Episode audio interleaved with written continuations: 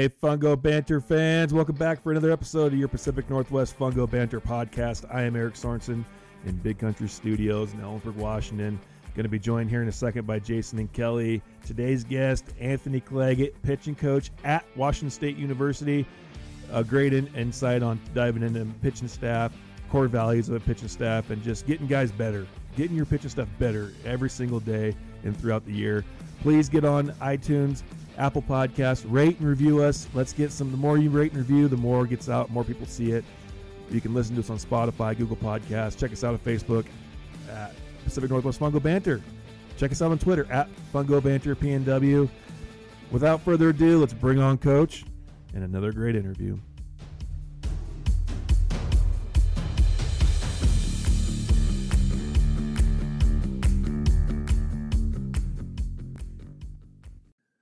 All right, Fungo Banter fans, we're here for another guest this week with the Fungo Banter. Thank you for joining us, Anthony Claggett, head or the pitching coach at Washington State University. Welcome to the podcast. Hey, thanks for having me. Really appreciate it. Um, you know, I know you had Coach Green on earlier and um, got the chance to listen to that, but uh, Washington State, myself, we really appreciate you having me. Well, thank you very much. And, and the very first hard hitting question we ask What's your favorite fungo? Well, it's got to be Easton. Um, uh, we we have uh, our um, uniforms and all that are Nike, but we do use Easton bats. We have a contract with them, so um, I actually enjoy hitting the fungo. So it's got to be Easton. Though. Absolutely. Uh, so talk us through your uh, your career playing baseball, and then you know when you got done playing professionally, what got you into coaching baseball, and what led to where you are now at Washington State. Yeah, um, um, just give a little background. Grew up in Southern California. Um, my mother, Margaret, my father, Herb, are still in Southern California. I grew up in the Palm Springs area, went to high school there, and then went to college to UC Riverside. Um, I do want to mention that I am recently married. My my wife Ashley, she's here with me, and we're enjoying you know the quarantine time and all that mm-hmm. together. So that's enjoyable. Um, but yeah, went to UC Riverside, and actually um, before that, it was at Palm Springs High School, and my my father was actually the high school coach, and and I was a middle infielder. I grew up playing playing middle infield. I was a position player, switch hitter, and then I get to UCR as a middle infielder, and um, Coach uh, Doug Smith and Jack Smithern were the coaches there, and I had a pretty good arm, pretty good sense for defense, but the hitting part, I'm sorry, Coach Smith, it just never caught on. Um, you know, it's it, it's something that for whatever reason, I hand coordination, I don't know, uh, but it just didn't pan out. So actually, my junior year, uh, Andrew Checkett, who's at UC Santa Barbara, was my pitching coach, and he basically just said, Claggett, um, you know, if you want any opportunity at playing the next level, it's probably not going to be as a position player. Um, you might want to check the mound out. So he got me on the bump, and um, like I said, I had a pretty decent arm, got an opportunity, and and just learned as fast as I could from him and got an opportunity to get drafted uh, by the Tigers in the 11th round that year as a junior, and I decided to go play pro ball. So, um, pretty quick transition into pitching. Um, learned really rapidly, but I think all the teachings that I had in growing up with my father being a coach, um, learning the game the right way, and and kind of taking a mindset as a coach helped me um, develop faster as a player. So, um, moved up the ranks in the minor leagues, basically hit every step of the way. Um, you know, I, I, never really moved up and never really moved back um, within the year. It was always I was at the same place um, for the whole entire year, and which I think was really good for me. It, it, was an opportunity to really get, which you don't see much, I don't think, in the minors. Guys bounce around all the time now.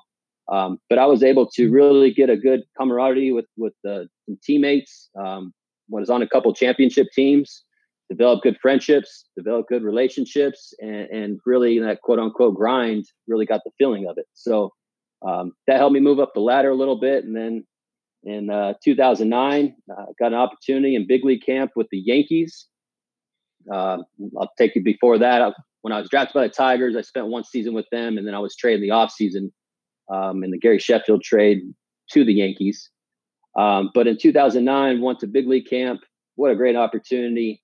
To just wanted to be at big league spring training um, with guys like Derek Jeter and Mariano Rivera and Pettitte and Posada and Teixeira and you know A Rod, all of them. Um, and so it was, you know, it was a little bit of a starstruck, but also, you know, I worked my tail off to get there. So again, I think my mindset kind of went back to the form of what my dad instilled in me of always learning and always um, listening. And so my development increased at a pretty good level.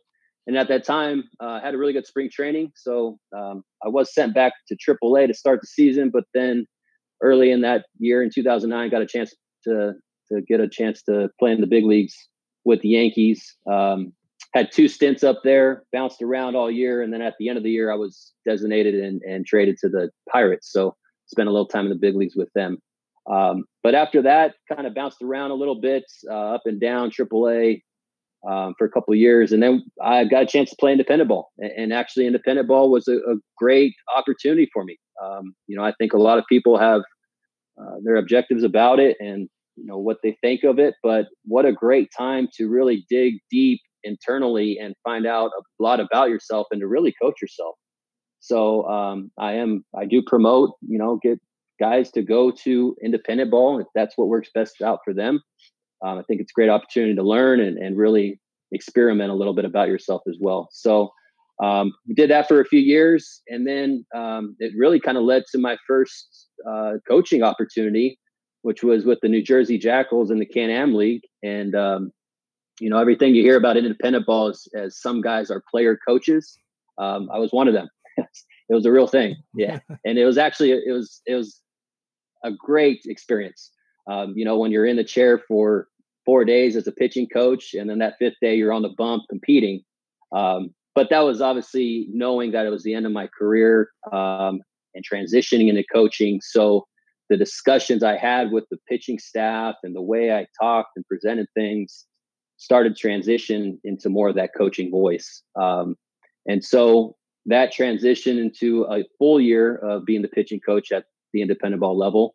And then also during the summer, going into um, coaching at Riverside City College and working with uh, Rudy Arguelles and, and Dennis, um, and uh, Dennis Rogers. So, um, really great opportunity to do that. And that's kind of what got me into coaching at the college level.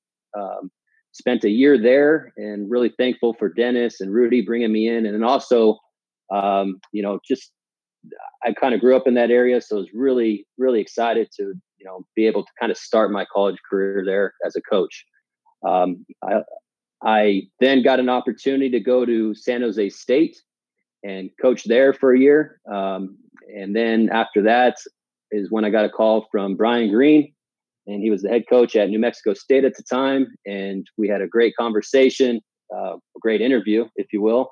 And he uh, offered me the position to take over the pitching staff there. Um, and so, what a great opportunity to do that. Me and Brian have, have built a relationship, and and obviously him taking me with him to Washington State and where we are at now. Um, couldn't be more thankful to him and the opportunity he's given me and, and my family.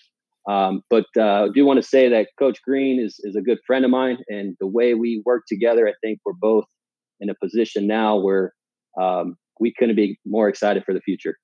So that pretty much wraps up my uh, my career to this point. That's awesome. I got one question off that. You know, when when people have said uh, when they've gotten done playing, uh, or the after you go play and then after you go coach for a couple years, that's like, man, if I could go back and play, I'd be such a better player. You got to live that. I mean, do you did you have that correlation while you were doing that coaching and pitching in the independent league? I, I did. I really did. I, I couldn't tell you how much my my game as a pitcher changed just within the span of maybe a year and a half. Um, really invested into the mental side, um, the pitch design side. You know, as as you get older, obviously the stuff decreases, the velocity, and, and so you know you have to find you know you see guys all the time they they they reamp their their repertoire and and they get better as they get older i mean it's an incredible thing and so i think your mind starts to mature in, in a lot of forms and you take on uh, different sides of the pitching development because you don't have the elite stuff anymore but you're able to be successful in those forms and i think a lot of that stuff that i was able to do and actually be physical with it now translates into what I can teach with our players. That's good. You know, you talk about the relationship coach between you and Green, and I think for myself with my pitching coach there at Prep, you know, we have a really tight relationship, and I think without that tightness of a relationship, our success on the field probably wouldn't measure up, you know. And it's just like it, it it's good. It, you need there's something special about the pitching coach and head coach relationships for the success on the field. And when you've got those tight relationships, it really correlates onto the field. So I want to ask you, coach, what has basically as, as a past player and your past experience as a coach, what what are the keys of what's molded you into the coach pitching coach you are today? yeah you know go along with a lot of those things that you know the relationship i have with with brian and um, he allows me a lot of freedom you know to mm-hmm. to develop the the pitchers and i use a lot of background that i have from playing days with also a lot of the knowledge that i was able to gain during pro ball and a lot of great minds obviously all the way up the ladder um, but it's trial and error you know it's stuff that i felt like is really important when I was pitching and translating that into guys that I felt like not only helped me, but also helped a lot of guys that I saw around. Um, you know, because, and I don't want to get off topic, but it's so important, I think, to teach to the individual. And I have to understand that we have a lot of pitchers that aren't like I was when I pitched. They different stuff, different makeup, all, all of it. Um, but when you get an opportunity to kind of develop with trial and error, and I get that freedom with with Coach Green, um, you start to see what certain things work with each particular type of guy. Um, and it's anything from a physical standpoint to a mental standpoint, you know, how you can actually talk to that person, that player, um, and all the things that go into it, you know, as you get more experience and as I get more experience as a, as a coach, um, you know, you start to see how you can attack certain individuals and help with their development and help create a spike sooner or later. So um, I have a lot of notes through trial and error, um, but you know you also trust your skill and you trust your gut, and you just you know making sure that the individual's first and you attack that first, and you do that with you know all your experiences. Coach, we're talking a little bit about technology for you um, at, at Washington State, the stuff that you guys maybe pay attention to, maybe you specifically, things that worked in the past, whether it be a you know a bats or, or some type of advanced system, or maybe your kind of your grassroots cell phone. What have you been kind of found to be most successful? Maybe in the recruiting process, into the um, player development process, breaking down maybe initial video, maybe in season. What kind of things do you look at? What do you find most productive in, in you in your development of your guys? yeah, it, it's technology. It's a it's a different world now, isn't it? Um, you know, and, and we are lucky enough to have some resources that allow us to get some of those, you know, high technology stuff. Um, we do use Rapsodo. I think that's the one big piece that we utilize for development. Um, I probably find myself, you know, and that's kind of how I utilize my time during everything going on right now is how to really dive into more of that technology mm-hmm. and how I'm going to utilize it during the fall specifically. I kind of treat fall like it's spring training, if you want to put that matchup towards like you know pro, professional baseball. But I think it's a great it's a great source. Um, we actually have dedicated bullpens just using Rapsodo. I mean, it's it's, completely experimental. We'll mess around with grips with the four seam or two seam.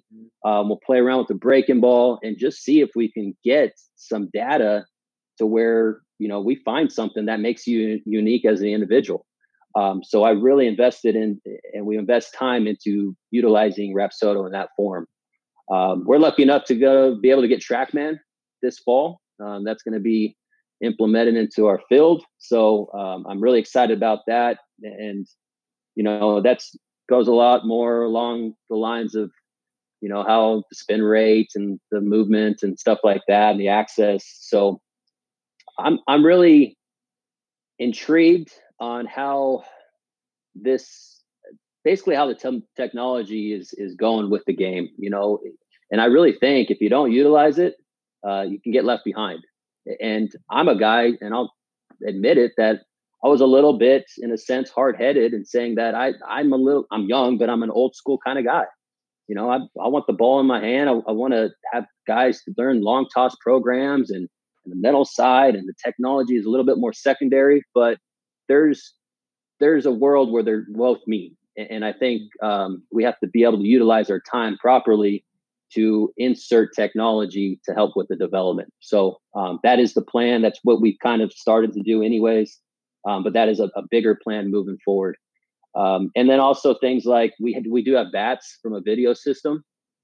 Um, I'm a little di- different, I think, with video. Um, I kind of pinpoint the guys who I feel and who and what they feel is are guys that learn more from video. Um, if I feel like they're a little bit more hands-on feel guys, I might trend a little bit away from the video stuff. Um, and then also within the video, I kind of trend more towards utilizing it when things are going well. I mean, I, I, think that a lot of guys will go straight to it after a bad outing, right? Because everyone does that. Um, and sometimes you do. I'm not going to say you don't, but when things are going well, I think it's the best time to look at video because you're looking at success and you're wanting to, in your mind, be able to repeat that as much as possible. So you actually break down what the kid is doing well mechanically, and then hopefully he can go out and, and get a sense of feel to be able to repeat it as much as he can.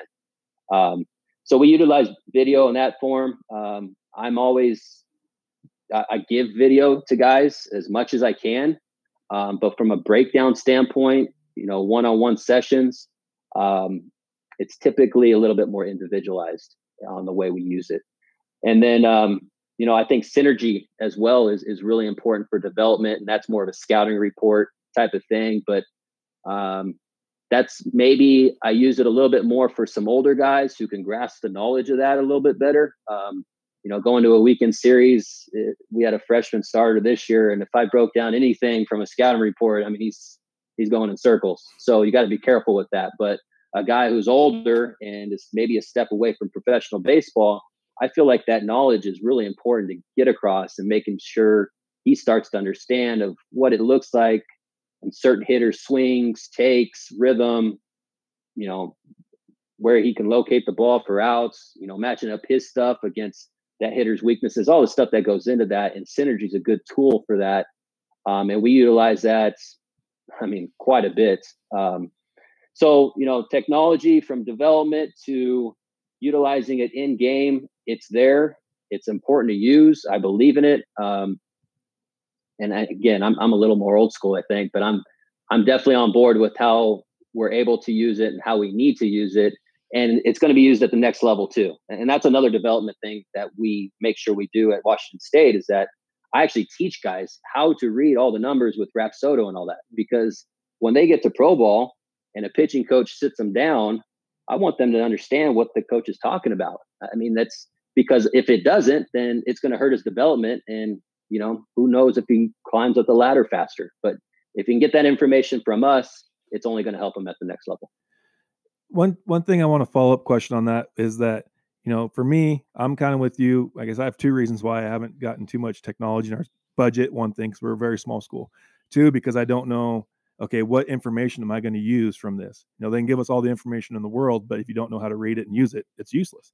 So when you've got into learning more about it and what are some of the things that you the measurements or the measurables that you're using that you think have been the most efficient for your staff yeah i think like the the biggest things would be to find out what guys do different abnormal you know mm-hmm. if you have a a pitcher who throws a two seam fastball at the bottom of the zone with some sinking action his spin rate might be really really low and, and if it is and if it's off the average and we'll typically use Major League Baseball, and it obviously doesn't scale right, but they have the most data, so we're able to use use their averages.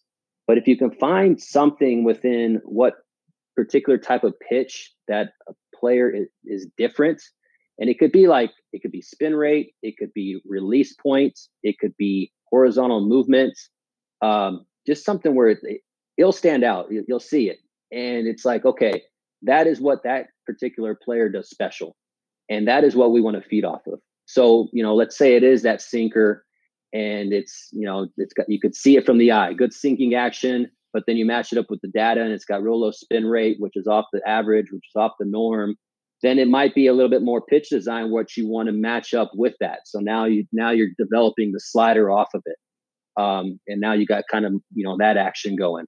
So you're kind of matching up with what that player does specifically really well, and now you're trying to develop around that and put the pieces together. So now he gets a little bit more of a broad repertoire. Um, you know, it's not. I don't think it's a perfect system, but you know the design of matching it up with the data, like a four seam fastball at the top of zone, will match up probably with the curveball off of that.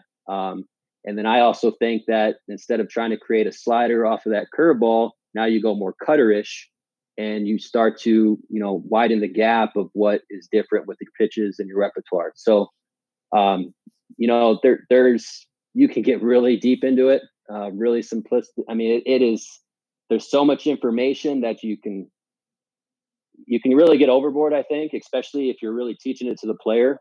Um, but if you're kind of teaching along as you're developing with the player, you start to get that player on board to understand that, hey, you do this differently and you're special at that.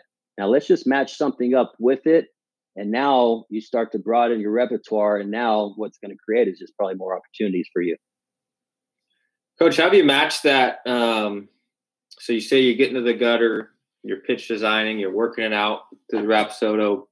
What are you using to maybe validate that with them apart from numbers? Are you matching it up with maybe fall scrimmage video? I know you didn't have a ton of spring this year, but you probably had an opportunity to use this in the past. How do you find that process of maybe that validation with them to say, see, look at this, it was successful? Um, just kind of matching those things up for the player to see. Yeah, that, that's that's the tough part, right? I mean, you're you're trying to already uh, validate it with the player just by showing him on the screen during the bullpen. But now you got to go and say, okay, well, if you go do that, it's going to equate to outs. Um, hopefully it does. Um, but if but if it doesn't, you know, then yeah, that's a that's a real conversation to have. Um, you know, I I think that's just where the eyes come into play, and, and you just trust them. I really do. I mean, if if you got a pitch that you know, and obviously pitching coaches were on the side and you could see the downward angle and some movement and stuff like that.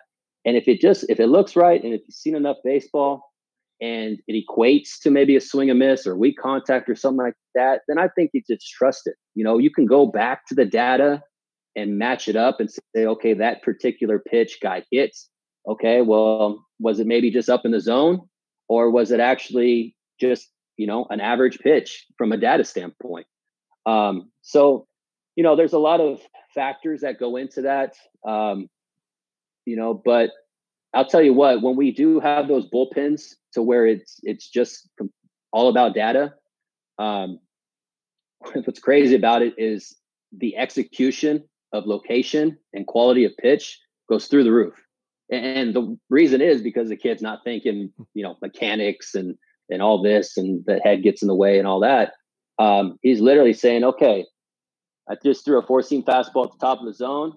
Okay, I got a little bit on the side. Now I want to stay really behind it so I can get more carry on it. That's all he's thinking about it. And he's throwing it right through the catcher's mask. And then he looks and sees and he can validate it. Um, a lot of times that's good enough. And obviously, like you said, like, you know, how does it translate? Well, I think there's enough data out there to where the things that are off the average of that particular type of pitch, it usually trends into, um, you know, a quality quality outcome within game. It's there's enough data out there that kind of proves that. What's up, Banter fans? This is Tanner Swanson from the New York Yankees. You are listening to the PNW Fungo Banter podcast. Go Yanks! All right, fans, we're jumping into our seventh inning stretch here, and coach, you know, maybe it was when you came to Washington State and you had a whole new pitching staff, or when you have a fresh group of freshmen coming in. What are some of the core values that you really try to develop and and get into your pitchers or your program? Yeah, it's a it's a it's a great question, um, great topic, and I think there's so many different philosophies out there. Um, none being wrong or right. It's just I think it's what you believe in. Uh, that's the most important thing and not only me as a pitching coach, but what you know the head coach and the program and what kind of vision you're having towards that. And, you know, uh, Coach Green and I work hand in hand very well, and we come up with what is the importance of that. and what we want to see, especially on the pitching side. So um, I think one of the most important things, and actually it is the most important thing for me, is is teaching to the individual. It's I know a lot of people say that, and um, and good, and I'm glad they say that. But it's also about doing it and proving it. So there's so many concepts out there that we structurally teach in different forms. Whether you're talking to an incoming freshman um, who you feel is maybe not have quite matured yet, and he needs a lot of you know certain things specifically probably on the mental side. Um, so you got a, probably a group of those. Maybe you got a group of some incoming guys, some JUCO guys that you feel maybe need a little bit more attack of the body or something specific in that area. And then you got returners, and, and so you start to form maybe four or five different groups, um, and you're teaching the same concepts, but you're teaching it in a different form. I really believe that it's important to invest time into that. Um, and if you do it that right way, it's it's a lot of work, but it's also the way I've been able to see um, development happen faster for our pitchers. So three things that um, you know the Cougar pitchers we attack is the mental, mental, uh, mental, physical, and emotional. Uh, those three concepts I think are really important to attack on the individual side. Uh, the mental side would be we do a lot of things, especially during the fall, and we we I and we as a coaching staff really enjoy talking the game. I mean, we're, we're coaches, we're, we're legitimate baseball fans.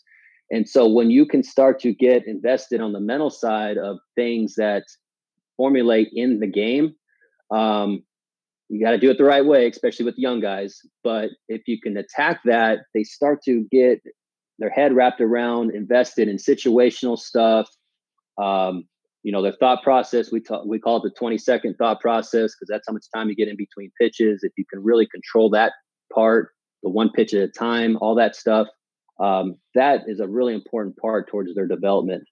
Um, you know, and things like visualization and breathing techniques, we really invested into that. That is a huge, and that's for our whole program. Um, if you're able to really get invested into that, to teach it, um, and teach it in all forms. So you give them as many examples as possible because the individual, one guy might like this concept, one guy might like this, and then you can run with it. Um, those are important things that help them be able to slow the game down. We always want our guys to slow the game down, right? But I think it's important to really get invested to teach the individual how to slow the game down within his own form. Um, it's not my own form. I, I, can give him examples. I can I can help him. I can teach him, but he has to individually figure out what works best for him. Um, so you know, you you break down a bunch of different concepts within the mental aspect and give them as many examples as possible, and they start to figure out what works best for them. Um, other things on the physical side would be you know the mechanical stuff. So that's another thing that's probably more invested into the fall. Um, I tend to, if a new guy comes in, I'm pretty much hands off in the beginning. I want to see you go out and whatever your natural form of mechanic is, I want to be able to see it, to video it, to dive into it. And then if there's, you know, some adjustments that we need to make, then there's a conversation that needs to be had. But um, I take time on mechanics. Um, I'm not particularly huge on it. Uh, and here's three things I'll I'll do mechanically, and the reason I'll ever change a guy's mechanic. One is he can't throw a strike. Probably pretty smart to make an adjustment. Um, two is is that um, he I broke down video and he puts himself in a position to where he might hurt himself, whether it's an elbow or shoulder. Let's take a look at that. So we need to make adjustments need be, we will. And three is he's at a point in his career, you know, maybe it's his junior year or something like that, to where he's pitched well, but the opportunity at the next level might be minimizing really fast. Let's maybe make an adjustment to see if you have a chance at pro ball. So those are the three things, you know, from a mechanical standpoint that we'll really have a, a real big discussion on. Um, and then also from the physical side would be three quality pitches, four strikes, um, and execution, I should say. Um, we like to develop pitches. We like to develop arsenal. Um, those things are really important because you know, you might be a back end bullpen guy where you only have, you know, you only utilize two pitches. But if you're developing a third and you got another third one to go into battle with, um, your chances of succeeding, you know, start to increase. So you know, there's a lot of things that go into that with the, the three pitch minimum, uh, pitch development, and all that. But from a, a philosophy standpoint and our keys, it's really just breaking down the mental, physical, and emotional, and attacking the individual um, in those three aspects. You know, the mental side of things. I think the thing talking about slowing things down. I always show my guys the clip of Billy Chapel from For Love of the Game. The first question right. is, "Have you seen it?" And they all go, "No." I'm like, "Come on!" But I mean, and then it's we always just how we try to give them so many different ways to get to that, and whatever it takes to get you, you're clear the mechanism, and that's got to be so key for a pitcher, especially when stuff's not going well. No doubt about it. And first of all, probably one of the greatest, I, greatest baseball movie. I, probably right. Sure. yeah, I think yeah. so. I think yeah. so. Um, it's good. Yeah, it's really good. Um, but it and it's good because it does baseball justice. That's the thing. Right. You know, it actually is good on the baseball side. But you know that that type of stuff, and, and I have showed that to our players. And I actually I did a Zoom call a couple weeks ago when we were talking heads up baseball, and we were going over the book and all that. And that part kind of came in, and the first thing I opened up with the Zoom is that clear the mechanism and that part of the movie. Um, but I just think that it, if you really are invested into teaching it, they'll get it. They'll they'll find individually how it works for them. You know, there's so many ways, right? Everyone thinks differently and everyone responds differently, um, but they'll get it. I just think there's so many things on the mental side and how important we talk about how important it is. Um, and then we kind of move away from it to sneak in the mechanical stuff or the physical stuff. And you know to me it's got to be an even ground um, because if you're going to talk about it and you're going to you're going to say how important it is you really have to invest time into it. I mean we, we'll do things um, you know if, if we go on the road before we open up a series and we're practicing on a thursday i'll have every guy go up onto that game mound and stand up there and do that whole kind of breathing deal clear the mechanism type, envision themselves there with people in the stands, and then just go through a dry rep. And it's one rep, but you're actually kind of just let one rep is better than none. And if you dive into it, then that one rep can maybe it can maybe you know make or break your outing as far as being able to at least slow the game down and give yourself an opportunity. So um, there's so many things on the mental side that you can do with that, but I just really promote investing time into it um, and investing just as much, if not more, on that than the physical. How long do you take think uh, it takes for those guys to to learn those tools in the proper way? I, I think the the one thing, at least as a player for me, and I see with some of our guys now, is when you try to teach those techniques, you almost become consumed with it, right? You can't say, "Hey, you got to breathe when you're on the mound." It's something that you really have to practice in a day in day out type um, standpoint. But how is that learning curve? How do you kind of maybe introduce those things and expose them to it? Is it before the first time we go live in a scrimmage? Is it only before bullpens? Kind of that process of of taking those games to be prepared for Pac-12 play.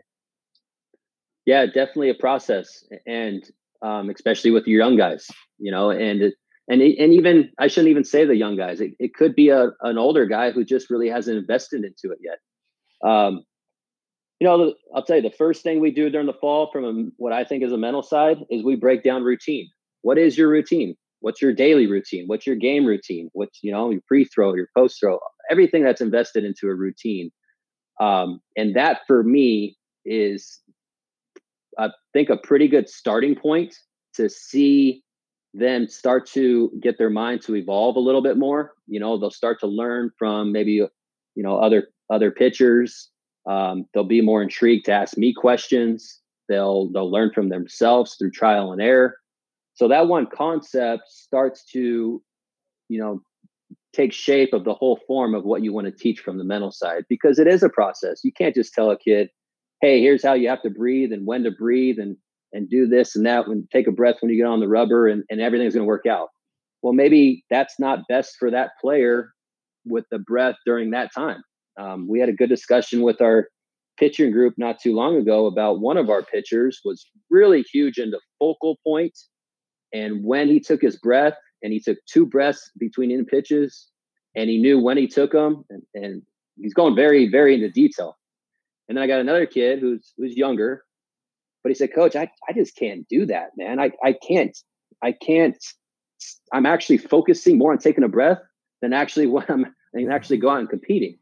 And so that, you know, was a great point. But in the but when he said that, I was actually very proud of him because now he's actually starting to be aware that hey, individually, I need to know when I need to take my breath, and that's okay.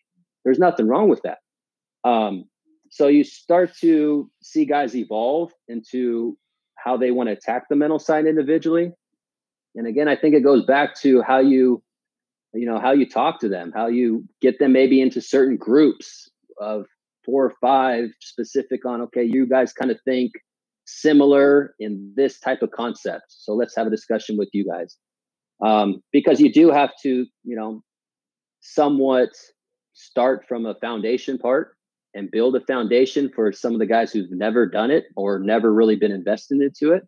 And then you also have to teach it at a high level who guys who are really invested into it and are seeing how successful they've been with it. And then they want to take that part of their game to another level as well. So um, it, it's not, you know, it's not a perfect form. And obviously in college baseball, we don't have all the time in the world. You know, you got to be pretty strategic with your time. Um, but I think if you can just develop a relationship with them and get them to start to understand the importance of it, they start to take it off and run with it in their own way. Um, and that's kind of what you end up wanting to see. That was one thing we were going to do. And, and I had a meeting on Thursday, right before the shutdown, that, hey, on Saturday, we're going to meet and you pitching staff, you're going to need to bring a notebook and you're going to write down what your routine is. And you I want you to know. And, and the biggest thing, like you said, it's, you know, what is it that's going to work for you? When we get to our yellow light, what in our notebook, what are we going to find out what's going to work for us so that we know that when that stuff starts happening and we can realize it and then we realize what we got to do to fix it, that's when you guys are going to take the next step to becoming better. It's not going to be, well, I'm not here getting here with my arm or my legs or whatnot. It's it's here when you get to that point. No doubt about yeah, it. Think, yeah, the goal the goal is a subconsciousness, right? Of it that it's not okay, I'm in this situation, like Eric talks about the yellow light, like yellow, okay, what do I do in yellow? Okay, now I do that. Like it just gets into that routine mode of, all right, this has happened on the next. You talk about that one pitch mentality. That's that's where that stuff comes into. Okay, this happened, you accept it, you learn to deal with it in your own way, and you get back to kind of execute and get back to that next pitch. And it's amazing when guys get to that routine of of of process that it's just they're they're very um, faceless in those moments of of something big just happened, and you can kind of see that come over them. They they process it, and then they get that kind of look in their eyes, like, all right, let's get on to the next one. But it takes time. It takes time, especially for for guys that are used to being really successful in the past, and they get to a, especially at a Pac-12 level where they get beat up a little bit. They're not used to dealing with that. I can just I can't just dump over my curveball anymore and get a, a bad swing. I got to actually locate something every single time I get an opportunity to throw a pitch. Yeah, that's that's a great point. And I kind of try to have the guys wrap their head around this is that, you know, how many guys will say when they have a really good outing, I'll say, Hey, what, you know, what, what were you thinking? You I mean, you looked like control, you look like, you know, good tempo and all that. Uh, what were you thinking? Oh, coach, man, I wasn't thinking anything. I was just, there's nothing. And my response always is, no, that's that's actually not true. You were thinking something. It, it might have been minimal. It might have been very easily to repeat. Some very simple. There was something in there, a phrase, a word, a feeling that you were going to pretty pretty consistently. And um, when I when I talked to him about that, I said, dig deep. You know, dig deep into find what that is, because there are going to be moments when things are sped up and you got a million things going in your mind. But if you have something to go back to, to when you were going well and in the simplest form, boom, it's right there for you. Um, you know, I, I, I was at fault too when I was a player. I was asked that question. I'm not thinking anything. This is great. I'm, you know, I'm getting it done. But I, I do believe that there is something in a simple form that you are doing or saying, or you know, something in your mind that you can go to, and, and guys start to invest into really trying to figure out what that is. And I will say that be careful when you do that because really make the point that, hey, it needs to be simple. Keep it simple, you know, because they can get lost a little bit in their thoughts. And and quite a bit going on in there. Eh, this is I'm so glad this kind of subject got brought up because the other day I heard the story about when Roger Clemens had the most strikeouts and it broke the record for the most strikeouts in the game. He was caught in traffic, was getting his running shoes on in the street to run to the stadium, and luckily a police officer realized who he was, and he shows up however long before the game and he starts and, and does with that. And I got to thinking about how many times you've heard stories of guys that have had that experience before a game and but then they go out there and have the best game. And I'm thinking, okay, how do we recreate that mindset? And, and it's not having guys show up two minutes for the game because that just won't work. But like, how can we recreate that? Yeah, that that to me is the level you want to end up getting to, right? Because you get so invested in your routine and you get confident in it and you want to be able to repeat it and feel comfortable and confident in it. But what happens when it gets altered? You know, what happens when it rains or, you know, and you, you're you're a starting pitcher on the road and the starting pitcher at home, he's taking 10 minutes extra for whatever reason. You know, what happens when it alters? So you start to get your mind wrapped around, okay, I'm I'm in control of my own routine. I'm confident in my routine, but I'm also also confident in that um, if it gets altered, I'm still going to find a way. And then all the competitive stuff and all that other, you know, takes over. Um, but there, you know, it's a process to get to that, and pretty much only the best ones can do it. Obviously, Roger Clemens, right. but that's uh, you become a different breed if you're able to do that. How do you guys manipulate the training to kind of? You talk about it's raining, it's you know, it's not warm out. What do you kind of manipulate that that environment to to really push them. You maybe if they're a reliever, you're not going to tell them we're going to throw in a scrimmage and it's right before maybe in a January February period. What are the type of things you do to put them in uncomfortable positions to allow them to try to have to break through some of that tough stuff? Yeah, we we got a we got the Northwest to deal with the weather, right? And and that's a challenge in itself. Uh, my first time, you know, this past fall was the first time going through it, the fall and the, the winter. Um, couple things with that. I, you know, we're in the luxury, I think, with Coach Green and what he wants to do with scheduling is that we're going to be on the road in better weather to open up the season for the first probably three weeks or so. So I actually have our guys, if it is too cold out, actually throw inside and do some live stuff in there um, from a preparation standpoint, get to their pitch count and all that. Um, but you know, I think it's a really important that you communicate with your players. Um, you know, I, as you're trending towards the season and getting them prepared, and obviously if it's a cold day, um, you know, you want to have some sense of, you know, let's we're we're still playing. Let's go. You know, get after. It. You're not going to hurt yourself. We won't put you at harm from a health standpoint, but you got to you got to toughen up and, and get after and find a way. So there's a lot of mental side to that as well. Um, you know, but I'm always I'm always going to kind of trend to where is that point from a weather standpoint that gets to where it's not efficient. You know, let's let's make sure um, on both sides. If we're doing an inner squad and our guys doesn't have any feel and he can't command the zone, he's walking everybody. Well, the hitters aren't getting anything out of it either. So, you know, there's there's two sides of it. Um, so the weather from that standpoint, I try to making sure that we are at least efficient from a whole overall team standpoint and making sure that our pitchers are at least able to go out and execute and you know have a proper inner squad for everyone to get development in. Um, but you know, trending towards the season, um, I communicate with our guys on pretty much when they're throwing, probably for the first half of the fall, um, and then when we get closer, and and kind of the first part of spring as well before the season starts. But then I'll start to you know I have guys go back to back days. I have guys go two out of three days. I have guys I'm I'm big on um, having guys go at least two innings, and because of getting up, sitting down, and getting back up. Um, because if you can do that one time, I think you can do it three or four times. You know, and if a bullpen guy's throwing three or four innings, with that's a long relief, anyways. But um, so it might be your quote unquote one inning guy, closer, whatever.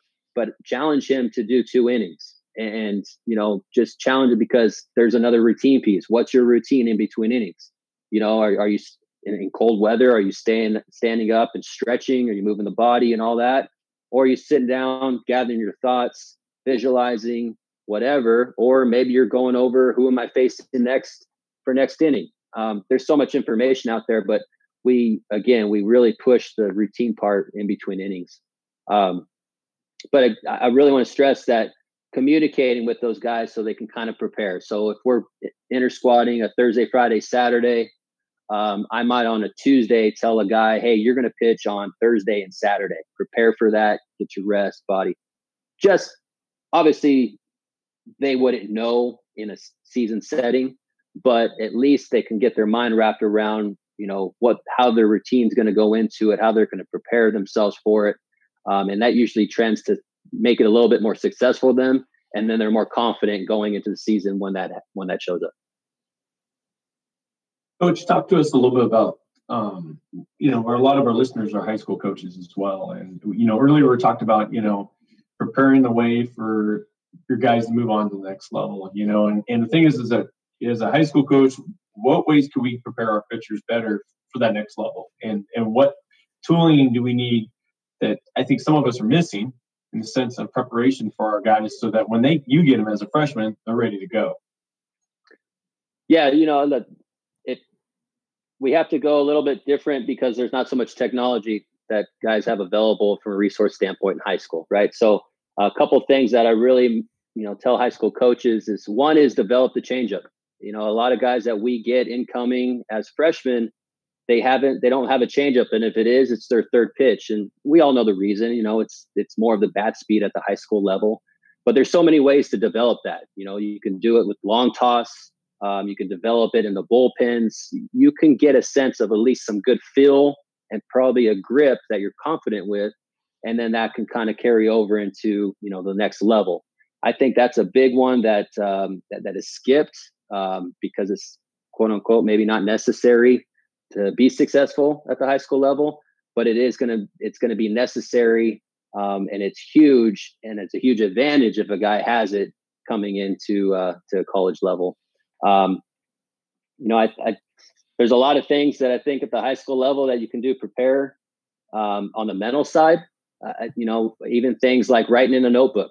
We have our pitchers writing notebooks. That is extremely important. Um, and I think if a, a kid is invested into it as he comes in, because he's already been doing it, you see his development increase pretty rapidly. Um, guys who don't have that sense of it, they kind of see it a little bit more as a chore um, and they really don't probably get invested into it maybe their sophomore year or even maybe their junior year um, and if they are able to wrap their head around how important that is to write down their thoughts to get invested in the mental side um, they're only going to see an advantage moving up to the next level and obviously that we continue that at the college level and that helps them out when they hopefully get an opportunity at professional baseball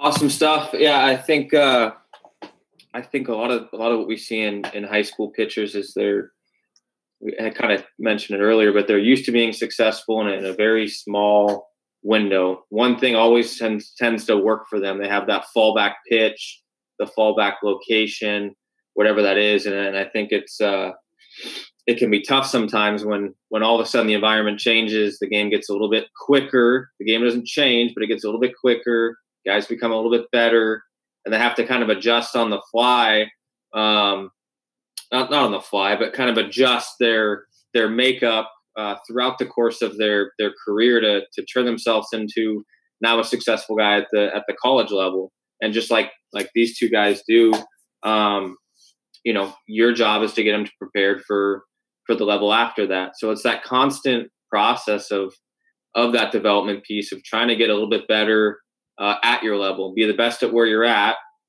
and then be prepared to be maybe go down a step and then have to work things back up once you get to that next level, whatever that might be. You know, any ball, um, JUCO ball at high school, whatever that is. That the game doesn't change, but uh, things do get a little bit more difficult for them.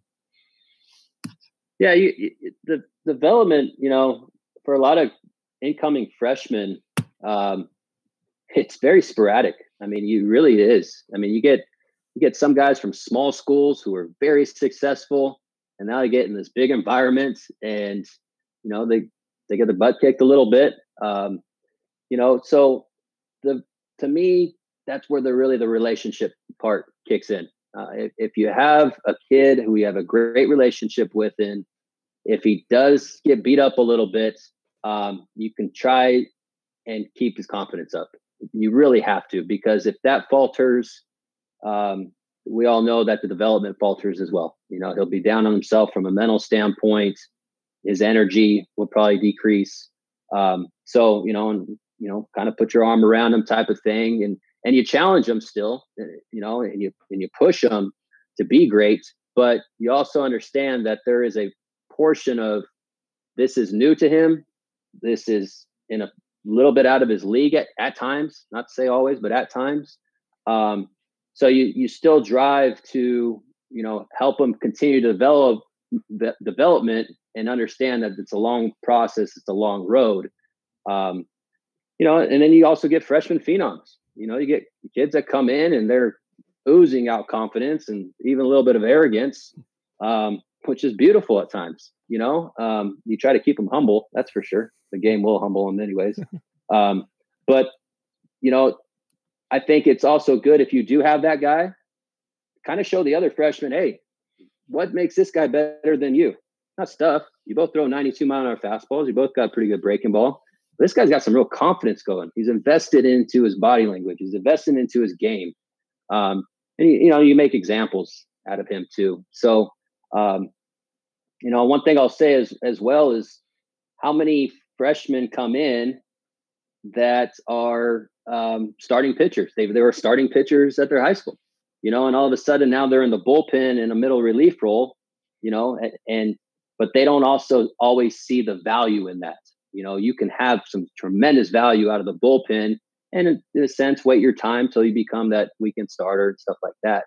Um, so, you know, if it trickles down to the high school level, um, I just think that if you continue to develop their repertoire, if you can control their mental aspects and in a way try to get them prepared for the next level and, and what they can maybe get themselves into, um, it, it, it won't be you know, there won't be as many deer in the headlight looks. It'll be a little bit more, okay, yeah, I prepared a little bit for this. You know, it's my first time here, but you know, it, I think of this too. It's it's a full circle, right? You got, you know, you're a freshman in high school, so you're the younger guy, and you're learning from the, the seniors in high school, and then you become the senior in high school, and all of a sudden you're the leader and, and the focal point of the team. And then you go to college. Now you're the freshman again, and, and you're learning from the older guys. And then again, you you become an older guy in college, and then you get drafted. And now you become the rookie in pro ball. So it's it's a, a revolving wheel. But I think it's it's great if a kid can understand both sides of it. I mean, you, you completely humble yourself when you're the rookie or the, the freshman, and you sit back and you listen and you learn and you develop that way. And then you also get when you're older, you get the leadership side. Understand how you're you're being a leader. Are you you know more of a vocal guy? How you presenting yourself? So the, it's a revolving wheel but if you take both sides of it, I think you can really become a whole form of of what you want to create, of who you are, and hopefully uh, that carries on and hopefully into the big leagues. Coach, talk about uh, that scouting report side of things. We had Coach Green on. He talked a lot about kind of uh, scouting the opposing pitching coach. I'm sure he's obviously obviously uh, scouting you on a day to day basis, hitter versus pitcher, uh, from an inter squad standpoint. But for you, when you get in the season, I know it's brief this year, but had plenty of experience in the past. What do you look most for when when scouting opponents? Um, is it pregame BP? You mentioned synergy earlier um, as a as a device that you know you can look at past past games and whatnot. But what are maybe some of those key things that that you look for in an opponent um, as a team, maybe as an individual, without tipping your hand, obviously, too much here. Yeah. Um, well, I'll tell you what, me and Coach Green, we have our battles during the fall. New Mexico State is a little rough, you know, when you got Nick Gonzalez and stuff like that. It, it's tough to call pitches against him, but um, yeah, it's great because we do communicate that a lot, and Coach Green will give me great advice about if you know if maybe my pitch calling is starting to get a little repetitive, or actually maybe I'm tipping some stuff.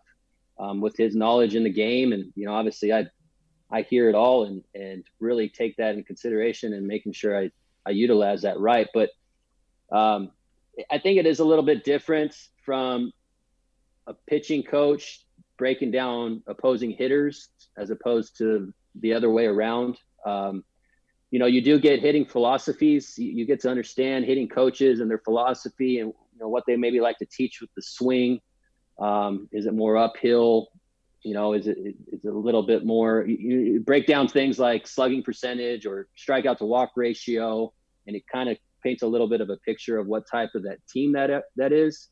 But the typical lineup isn't going to be all guys, you know, all or nothing, or it's typically not even a whole team of small ball. You know, you get some guys at the top, you get some guys in the middle, and you get, you know, some guys at the end that can handle the bat. And, and so there's typically a wide range of um, what the opposing hitters do from a philosophy standpoint and a lineup standpoint. Um, so my vision, and again, I go back to synergies. I watch a lot of video, um, and I just break it down individually. And you know, I do some some simple concepts. You know, like you know, it, first pitch swinger, um, or what you know. And I think everyone does that. And what uh, you know, what to execute with two strikes. Um, and also, I'll just have a whole thing of just pitch approach, and it could be something as simple as hard in, soft away it can really be that simple at times. Obviously, we go into more detail, and what I'll try to do is I'll match it up specifically to who's our starter for that day. Um, I also break everything down from a left-handed pitcher standpoint to a right-handed pitcher standpoint and how to attack them specifically there. Um, you know, I just yeah, I think you have to in college attack the individual traits because you get the scrappy eight hole hitter who's a contact guy and can drag on you at any time in the game or push to you know a guy in the middle of the order who maybe you circle and say okay if there's opportunity to pitch around then we might we might do that um, so i'm more inclined from a scouting report standpoint to really invest um, who we're going to have on the mound and attacking and writing up a scouting report based on how we're going to attack those hitters with that guy's stuff. Um, and then obviously you have, you know, a full bullpen to, uh, to kind of match that up with as well. So um, it takes time, you know, you got to be invested into it and you got to really dive deep into it. Um, there's so much technology out there and information. It's actually enjoyable. I mean, you could, you could sit there for three days straight, you know, it's, it, you got a Tuesday game and you're waiting for the weekend series. So now it's Wednesday, Thursday, even morning of Friday. You're watching the video and breaking it all down. It's it's really enjoyable. Um, but you it could go right out the window after a Friday night game too. uh, seen that happen. You know, um, you, you ask, you, you got to make adjustments. You know that yeah. that I think that is really key. Um, after a Friday, you make adjustments. You know, you you write on the scouting report anything from man we were wrong on this guy or maybe that was just a bad matchup um, you, you, start to you know break it down and then you communicate that with your staff as well you know, coaching staff but also pitching staff and, and say hey you know we're going to attack this guy different. And so you just if you communicate it some guys will one ear up the other but some guys will get you know they'll listen to it and maybe that shows up if they they come into the game. Um, but it, it's you know you asked about uh, watching bp um, I watch almost every swing of BP, um, but I have found out that if I make too many adjustments on the scouting report based off BP, it, it, kicks me in the butt a little bit. I hurt myself, um, and I hurt the staff, which is more important. So um, I'll watch. Um, you know, there might be some stuff as far as swing path, or you know, I might even listen and kind of get kind of close and see what that guy's actually really working on because you'll get that BP. The guy's actually trying, he might take three rounds of just going oppo, but, you know, quote unquote on the scouting report is a pull hitter, you know, so, you know, you can't be so invested into that. You might just say, okay, he's just actually trying to work on something. So let's just take a look at the hands. Maybe if you could see the stride length, the rhythm piece. Um, so there's other information that you can get that you can kind of take notes on. Um, but I watch it, but I'm not I'm not so embedded into it that I'll make huge adjustments on the scouting report. Yeah, I think the hardest part is you, you, you put so much time and effort into to putting together that perfect plan, and all of a sudden you get there and things just aren't lining up.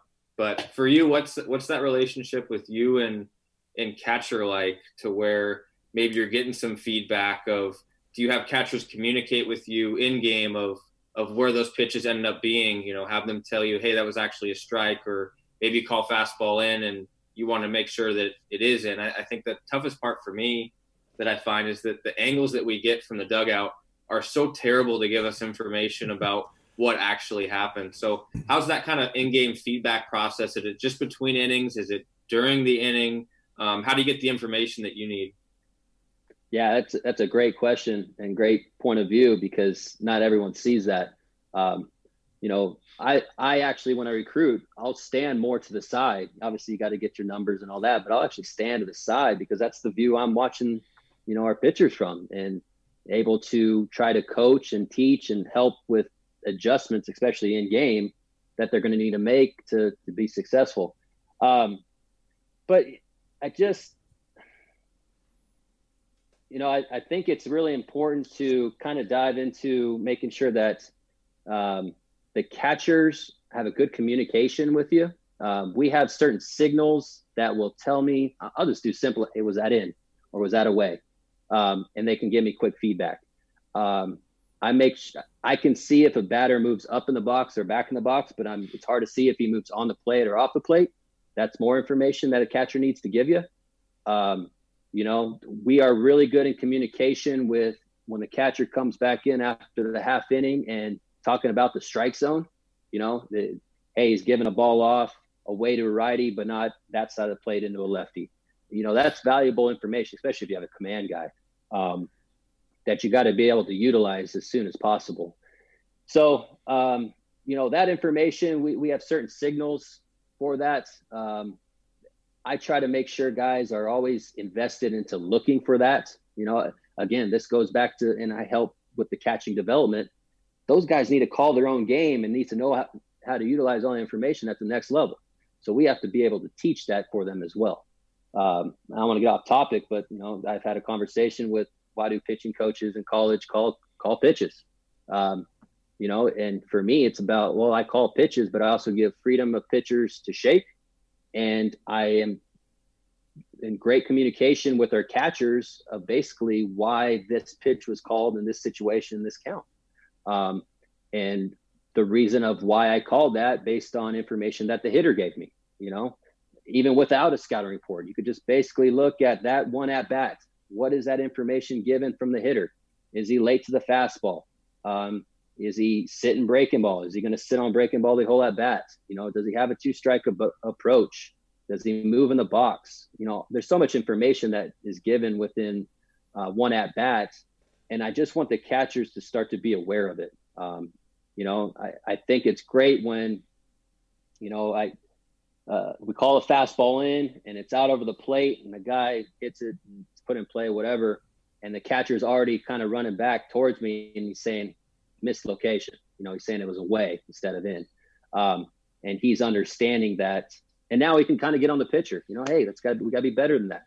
And now he's you know communication with the pitcher. So there's information given from the hitter, um, and we just want our catchers to be involved and aware of that information. That's helping his development, you know, towards the next level. Well, coach, this has been a lot of fun.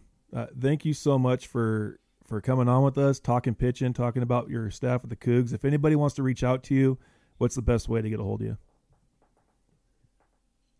Yeah, you could just use my email. It's anthony dot anthony.claggett at wsu.edu. It's also on the website, um, Washington State Baseball website. Uh, but yeah, I'd, I'd, love to answer any questions. And I'm, you know, I'm a lifelong learner. You know, I, I think that when we're able to utilize, especially this time, to sit around and talk the game and and spit ideas off each other, um, there's nothing better. I mean, when when when you asked me to be on the call, I was fired up. I got pages and pages of notes now, you know, and I even made a PowerPoint just because. Um, but uh, yeah, I really appreciate you guys having me on, I, I really appreciate the questions. Great discussion.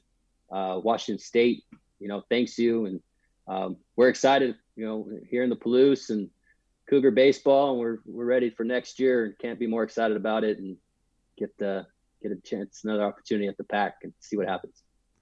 Absolutely. Well, we certainly appreciate you, and And best of luck. And and Kelly and Jason and I will be right back to close this thing out. All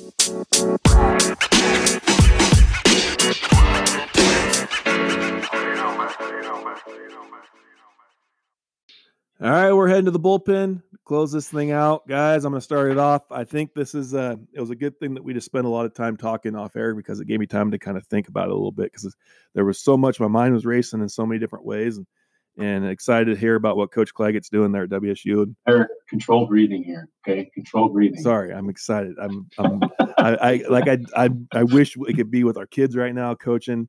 Um, I wish we could be implementing this stuff.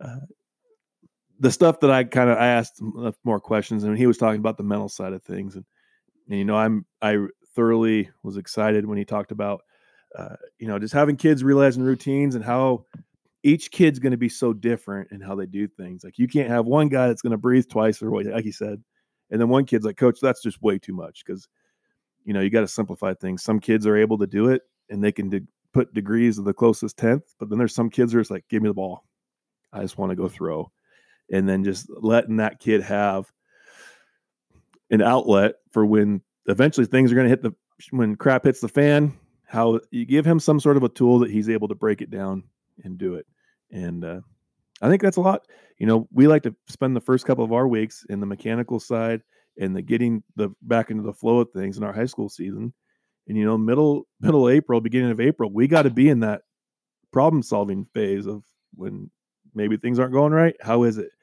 not always a mechanical fix. So was there's a lot to be taken to that, and I'm probably when we get done, I'm gonna have a lot more points I want to think about. But that's that's what I'm able to come up with now. So yeah, I think the the big takeaway and and thing for me is just the the time and effort it takes to do things in a correct manner. Um, mental game, especially, it's it's something that really takes time and practice to to really get a hundred percent right and, and the first thing, and he hit on it, and you guys talked about it as well, is for guys to understand what they do and how they interact in a game setting. Um, one, when things are going good, uh, and also when things are going bad.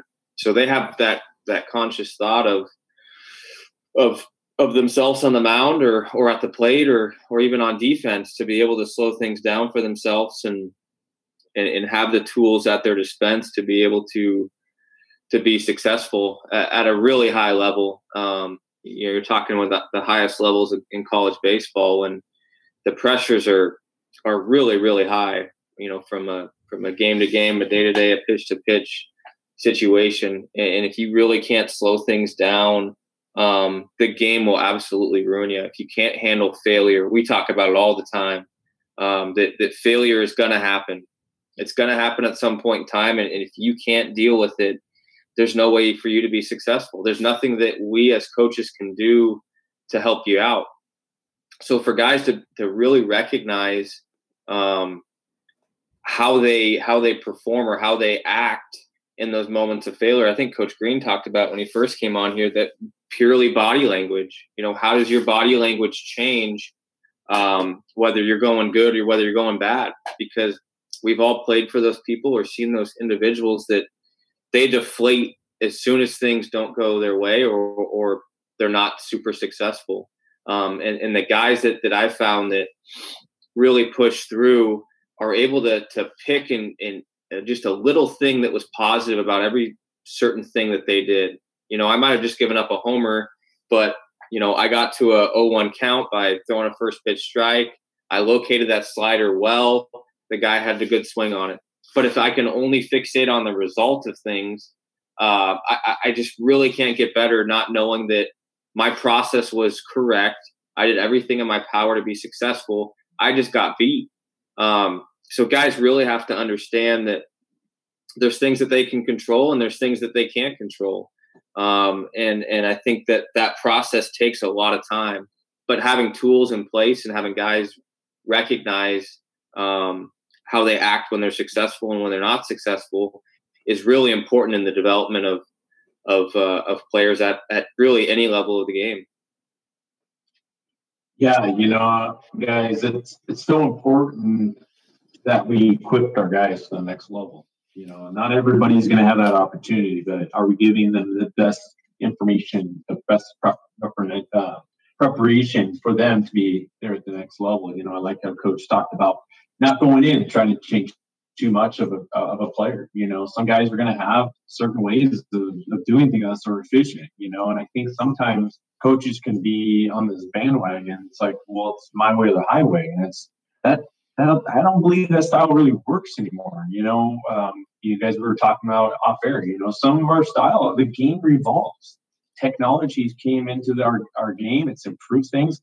I mean, you've seen so much improvement because of that. And I think what we have to take every opportunity to bring those things in and not be stubborn, saying, "Well, this is my way of I always done it," and hope that it works. And I think that if we can utilize those tools, you know, we can be become better communicators with our players and and just be students of the game.